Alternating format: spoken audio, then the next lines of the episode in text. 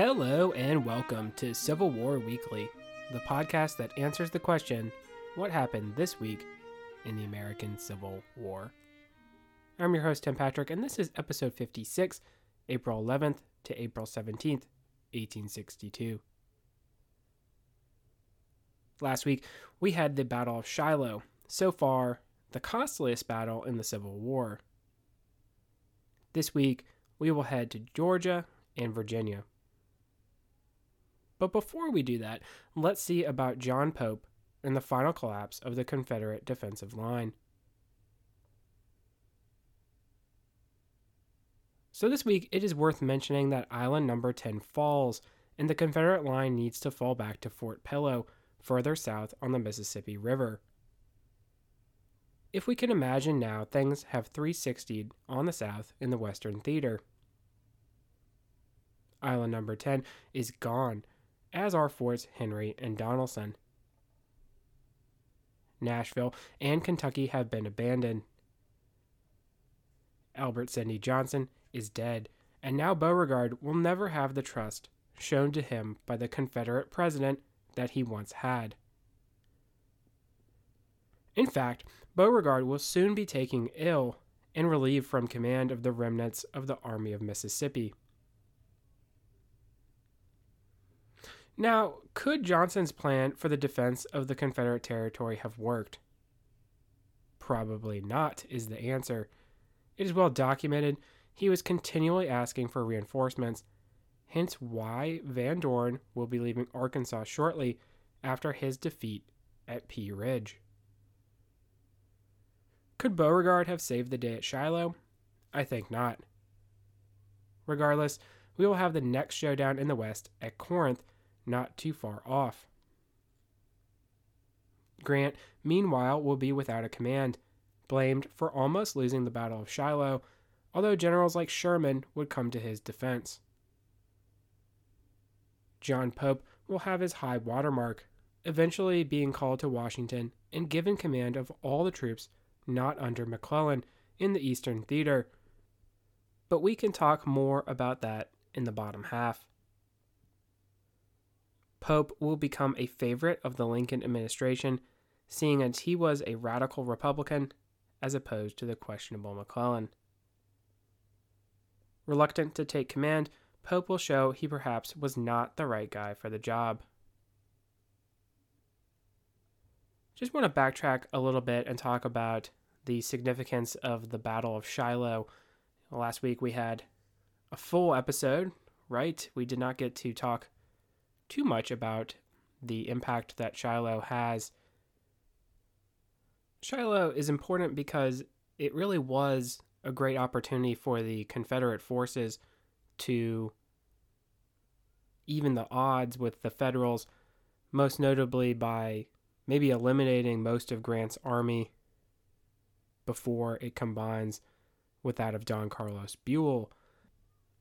This particular region is not going to see as aggressive as an offensive action here that has realistically the opportunity to succeed. Confederate newspapers had actually reported that there was a great victory in the West because that's what Beauregard had sent them after the first day of fighting. So imagine their shock when it turns out that they did not, in fact, win the Battle of Shiloh. So there is definitely a hit to the morale there for the Southern people. On the flip side of that, it's a huge morale booster for the federal army, for the federal forces. Grant does get put into the doghouse, and he has a tough campaign for Corinth here, as we will highlight. But he is definitely getting noticed by Abraham Lincoln, and despite the efforts of, say, Henry Halleck, his star is still shining through. So Shiloh just adds on to his credibility as an eventual overall commander of the Union forces. On April 11th, 1862, we have the capitulation of Fort Pulaski. Fort Pulaski is important because it was the first real example of how far armament had come and how obsolete brick forts were. Pulaski, in case you did not know, sits on Cockspur Island across from Tybee in Georgia. Cockspur forks the Savannah River, which flows, as you might have guessed, to Savannah, Georgia, which sits across from the border with South Carolina. Pulaski had been built as part of some of these older forts we have talked about in the 1830s, although construction was not 100% complete until 1847. As an engineer, Robert E. Lee had helped in the design of the water flow to the island. 25 million bricks went into the final product, with walls that were seven and a half feet wide. At the time, it was seemingly impenetrable. It was a pentagon in shape and impressively enough contained a moat, which you can still see today. I think I might post some personal pictures as part of a travel review, maybe on the Patreon, maybe not, just to the website, but hopefully you'll be able to see those. Pulaski was actually named for the revolutionary hero Casimir Pulaski, who is considered the father of the American cavalry. Pulaski was a Polish soldier who had joined in the war against England. He will die in the assault on Savannah in 1779 by the combined Patriot and French troops. Also present during this engagement was a unit of Haitian French soldiers, fun fact. As we have briefly discussed, Robert E. Lee returned for a time to be the commander of the district comprising South Carolina, Georgia, and Florida.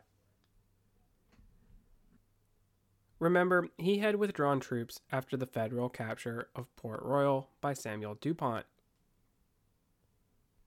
Lee understood that the Union naval strategy was going to be to continue down the coast to capture the key southern ports.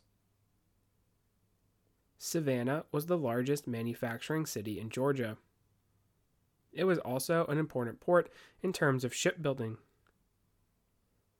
Josiah Tattnall had been reassigned from the James to help in the Confederate naval efforts in the area for a time. Another Mosquito fleet was raised, Tatnall actually being the Confederate naval officer in command at Port Royal. He will be the next commander of the CSS Virginia after the wounding of Buchanan. Spending time in Georgia, Lee would realize that Tybee Island was not going to be defensible, being far too exposed.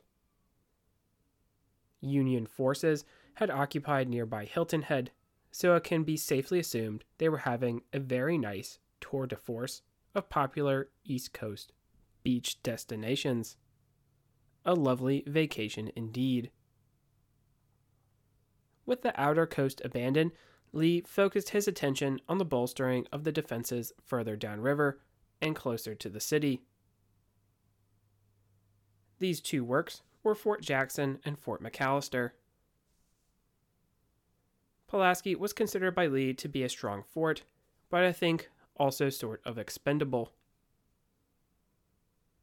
Troop strength at the fort was reduced to only 385 by the time of the siege, most of the Confederates moving to other theaters or withdrawing back to Savannah. Confederate infantry would be potentially facing a ground assault of some 10,000 men. Commanding the position was Colonel Charles H. Olmsted. Despite the overwhelming odds, he had reason to be confident in where he stood. The Yankees could bash themselves against the works. Preparations were made, with trenches being dug into the parade ground and the deployment of sandbags as well as earth to protect certain areas. There would be a reoccurring cast of characters for the Federals. Samuel DuPont, who is fresh off the successful action at Port Royal, will be leading the Navy. Problematic William Sherman will be in charge of the Union ground forces.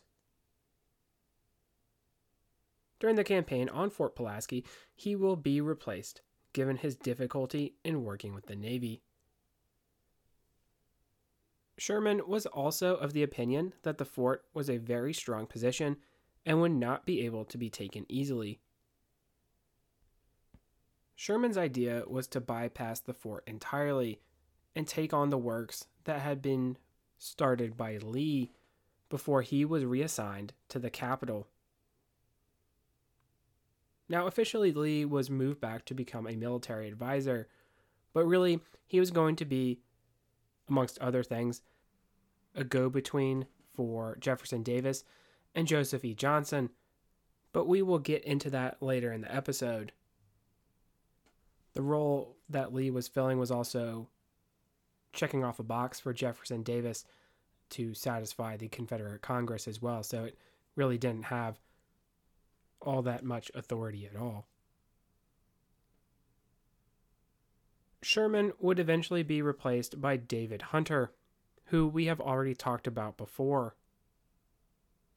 The former chief of engineers shared Sherman's attitude, having been quoted as saying that if you were to bombard Pulaski, you might as well be bombarding the Rocky Mountains. This was not the opinion, though, of his chief engineer, James Gillmore. Gillmore believed that there could be a successful rendering of the fort from potential positions on Tybee Island using cannon and mortar fire. This idea would have been unthinkable in the years leading up to the Civil War, so it was pretty roundly dismissed. 700 yards was considered pushing the limit of a good range, while 1,000 was seen as probably not doing anything at all. On the other hand, the effective range of the rifled guns begged to differ. Getting the green light, Gillmore would set his plan into motion, but to do so would require much in terms of effort. DuPont had realized that the smaller streams around the Savannah would be too shallow for vessels to safely pass. Confederates had sunk obstructions in the Savannah River, so navigating it without coming under fire from Fort Pulaski would be difficult. Thus, it was up to the infantry. Just getting the guns into his proposed range would be difficult. The area around the fort was very swampy, with northern troops sometimes having to wade through waist deep water and mud.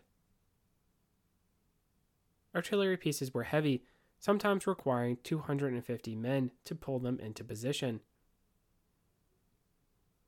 To make things easier, the soldiers would construct a makeshift roadway through the swamps. At certain points, they would come into range of the rebel gunners. So, despite there being hard work to do, it was also potentially hazardous. Finally, in April of 1862, everything would be into place. Ranges for each of these batteries would be considered well beyond what was going to be effective fire. The closest battery to the fort was at over 1,500 yards. The furthest was over 3,000 yards away. On April 10, 1862, the bombardment would commence. A practice that would be used throughout the war was employed by Gillmore. Each of his batteries had a specific target. Once completed, they would continue on to a new target. Return fire started from the Confederates but it would slacken and then cease, with the guns of the rebels being knocked out. Eventually, an entire wall had succumbed to the Federals, even with fire having slackened to around eight shots per hour. So destroyed was the portion of the fort that there was legitimate fear of Union fire passing through the breach and hitting the powder magazine on the other side of the parade ground. Given this fact, Olmsted had little choice. Even if the Union guns did not finish his garrison off, the Union infantry certainly would, especially with a large hole in his defenses. Rather than allow that to happen, he would surrender the fort. Gillmore would move on to Cockspur Island to treat with Olmsted and inspect the damage that had been done. Over 5,000 rounds had been hurled at Pulaski with devastating effect. Now, the significance of the siege of Fort Pulaski we have already discussed. Answers could now be given toward exactly what kind of damage rifled cannon could do. Fort Pulaski's capture would ultimately close off the port of Savannah, although the city would not officially surrender until a different Sherman shows up in 1864. At no point would the Confederates attempt to retake the position. Pulaski would go on to be a prison facility in the last stages of the conflict, housing what will become known to the southern states as the Immortal 600, who would be subjected to rough treatment by their captors.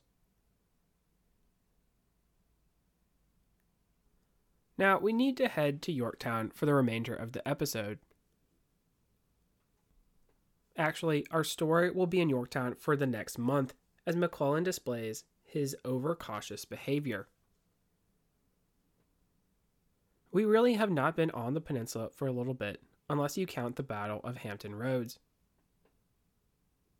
I think maybe we have not been on land in the area since maybe even Big Bethel. John Bankhead Magruder, who had commanded Stonewall Jackson during the Mexican American War, is still here, manning the defensive line. He has maybe 13,000 men. Given the influx of troops by the way of the arrival of the Army of the Potomac, though, this means he is gravely outnumbered. Remember, McClellan had scrapped plans for any kind of overland invasion and switched it up to moving on the peninsula in an effort to capture Richmond. Union forces would stop along a defensive line dubbed the Warwick Line due to the Warwick River. There, both armies would wait for the next move. Now, it is important to mention the command state of both Union and Confederate forces. Let's start with the defenders. Joseph E. Johnston is still in command of the rebels in Virginia, so he is Magruder's superior. He is not one of Jefferson Davis's favorites and does not confer with the government as to his plans. This is part of the problem because Jefferson Davis is definitely a hands on kind of guy. He takes the commander in chief role seriously. So, having an officer like Joseph E. Johnston who does not talk to him about his plans is extremely irritating for Davis. A certain amount of secrecy is needed, sure, but Johnston is not very professional about it, hence why Robert E. Lee shows up. Davis, hoping the two Virginians would be able to get along better. We mentioned earlier in the episode, this is also a move to satisfy the Confederate Congress, who thinks that Jefferson Davis is wielding too much power without any kind of check as well. So there's this role that he creates that is sort of the go between there. It is interesting, I think, to talk about how there is a potential class divide amongst these men. Davis, remember, is from Mississippi, and unlike Johnston, is not of this older class of aristocracy from the more aged state of Virginia. I've seen it pointed out that this could be part of the conflict. Johnston was also very unorganized, having a more laissez faire attitude with his subordinates. And he made sure to have his partisans under him in places of power, like Gustavus Smith, for instance. Johnston's plans in general were of the defensive, but it is often asserted that Richmond would potentially be given up if he remained in charge. Certainly, he had little plans in truly defending the Warwick line.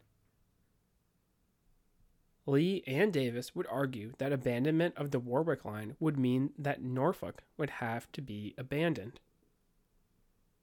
Why was that an issue? Well, if you recall, they had the Gosport Navy Yard there, This is where the CSS Virginia had come from, and she currently sat there. More resources had gone into its defense as opposed to facing off against Burnside in the Outer Banks. Just walking away seemed to be an unacceptable option. In addition, Johnston would be mum on his retreat plans, so coordination of the evacuation of the area was difficult, or it will be when the time comes. Faced with an uncertainty in terms of his intentions, Robert E. Lee would work hard to make sure there were reinforcements coming to the capital. He would borrow from the Carolinas as well as Georgia to give more manpower, especially in the area around Fredericksburg, which was necessary to check McDowell.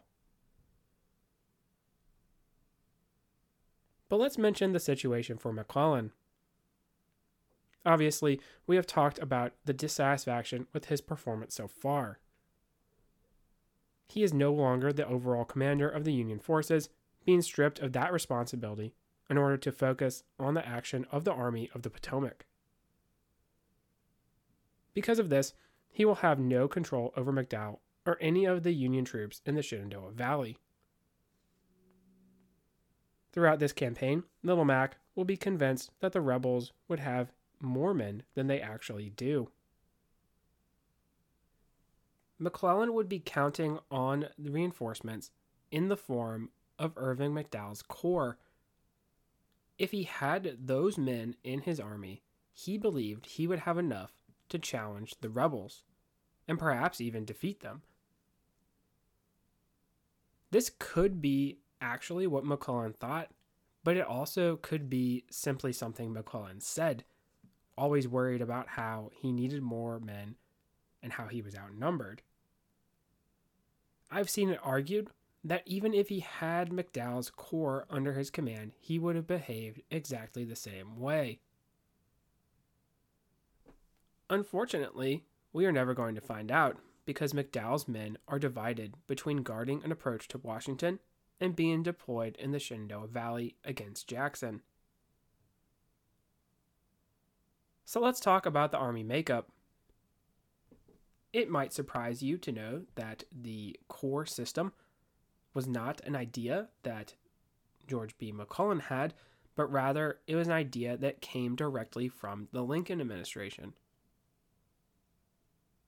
Corps commanders were to exercise greater control over their divisions, a measure of delegation, so that it did not overwhelm the Army commander.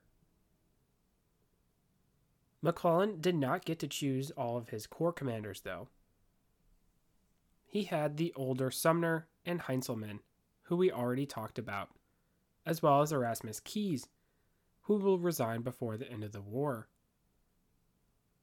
This does not go over well for the younger Army commander, but he does have capable and hopefully familiar names as division and brigade commanders, who will be necessary as the war progresses, such as the likes of Meade, Hooker, and Winfield Scott. In April of 1862, McClellan will have over 100,000 men, facing off against the meager, by comparison, force of Magruder.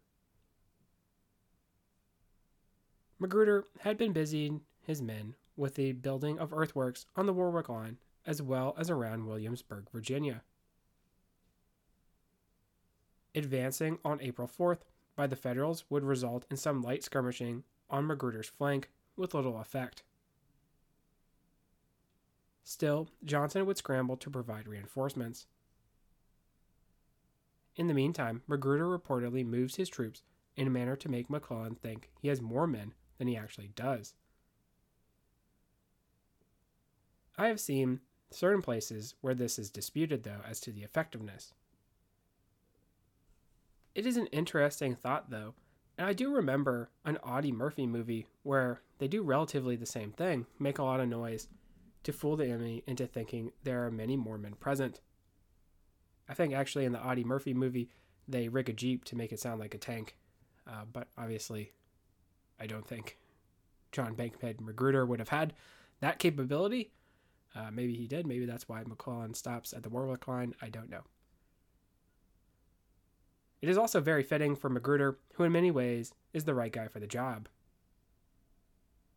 The flamboyant general paraded his men in a kind of military theater production for the benefit of the northern foe.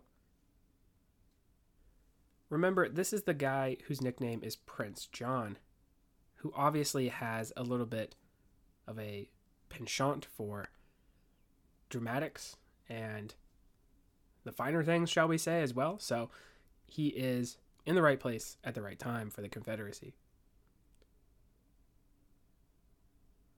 McClellan would not leave things up to chance, though.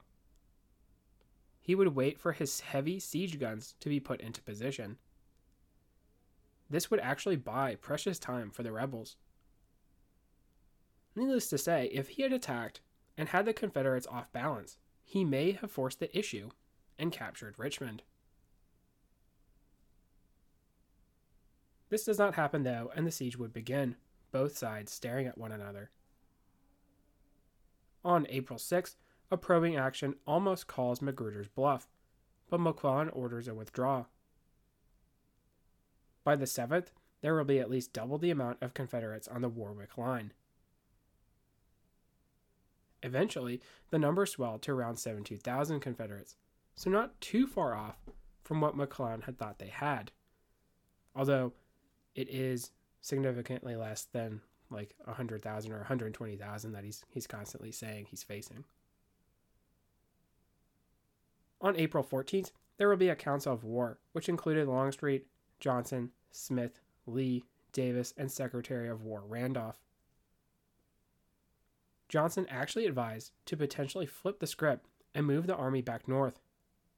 This was sort of a surprising idea coming from Joseph E. Johnston, but the logic is sort of sound. He's saying that if all of the available troops for the Union, or at least most of the available troops that they have in the theater, are currently sitting on the peninsula, and you already had them sort of stopped in front of Magruder's line. And Magruder obviously doesn't have as many men, but they think he does. Then why don't they take the rest of the army back north and maybe they could capture Washington, D.C., even? So there is an interesting thought there. Longstreet actually is supportive of this plan. He thinks it's going to work. Um, but at the end of the day, it's going to leave Richmond well too far exposed so it's not going to be in the cards. Now, we often think that trench warfare really didn't get going until later in the war, but both sides would endure life in their works all the way until early May. Lee will start further earthworks around Richmond in the meantime. Something else I really want to point out is that McClellan does get some bad intel. He is told that there are good roads on the peninsula in this Tidewater region. And at the time, maybe they were good roads for just regular travel, but they were not conducive to an army traveling on them. So that makes moving the siege guns into position even harder. Now, some things that we have already talked about start occurring during the siege including the use of observation balloons. Fitz John Porter almost flies into the rebel lines. George Armstrong Custer will also go up in a hot air balloon. In addition, the use of the Pinkerton Agency by McClellan will fuel the fires of his misconception for rebel troop strength. While good detectives, they were not well versed in military intelligence so when captured men or civilians gave exaggerated numbers, they tended to believe them. During the prolonged trench warfare, we also have usage of Berdan's sharpshooters armed with their Sharps rifles. Let's pause there. This week, we can officially say Island Number 10 has fallen. In Georgia, the siege of Fort Pulaski will begin, leading to the rendering of the fort by Union forces. We have begun the siege of Yorktown, which will last all the way until May 4th. Next week, we will see the loss of the largest city of the South in New Orleans. If you like what you hear, please make sure to leave a review. Posted in the description should be a link to the website, Patreon, as well as Venmo information. Support for the general upkeep of the show is greatly appreciated. Once again, feedback is welcome. Questions, comments, concerns, the email is cwweeklypod at gmail.com. Thank you all so much for listening and have a great week.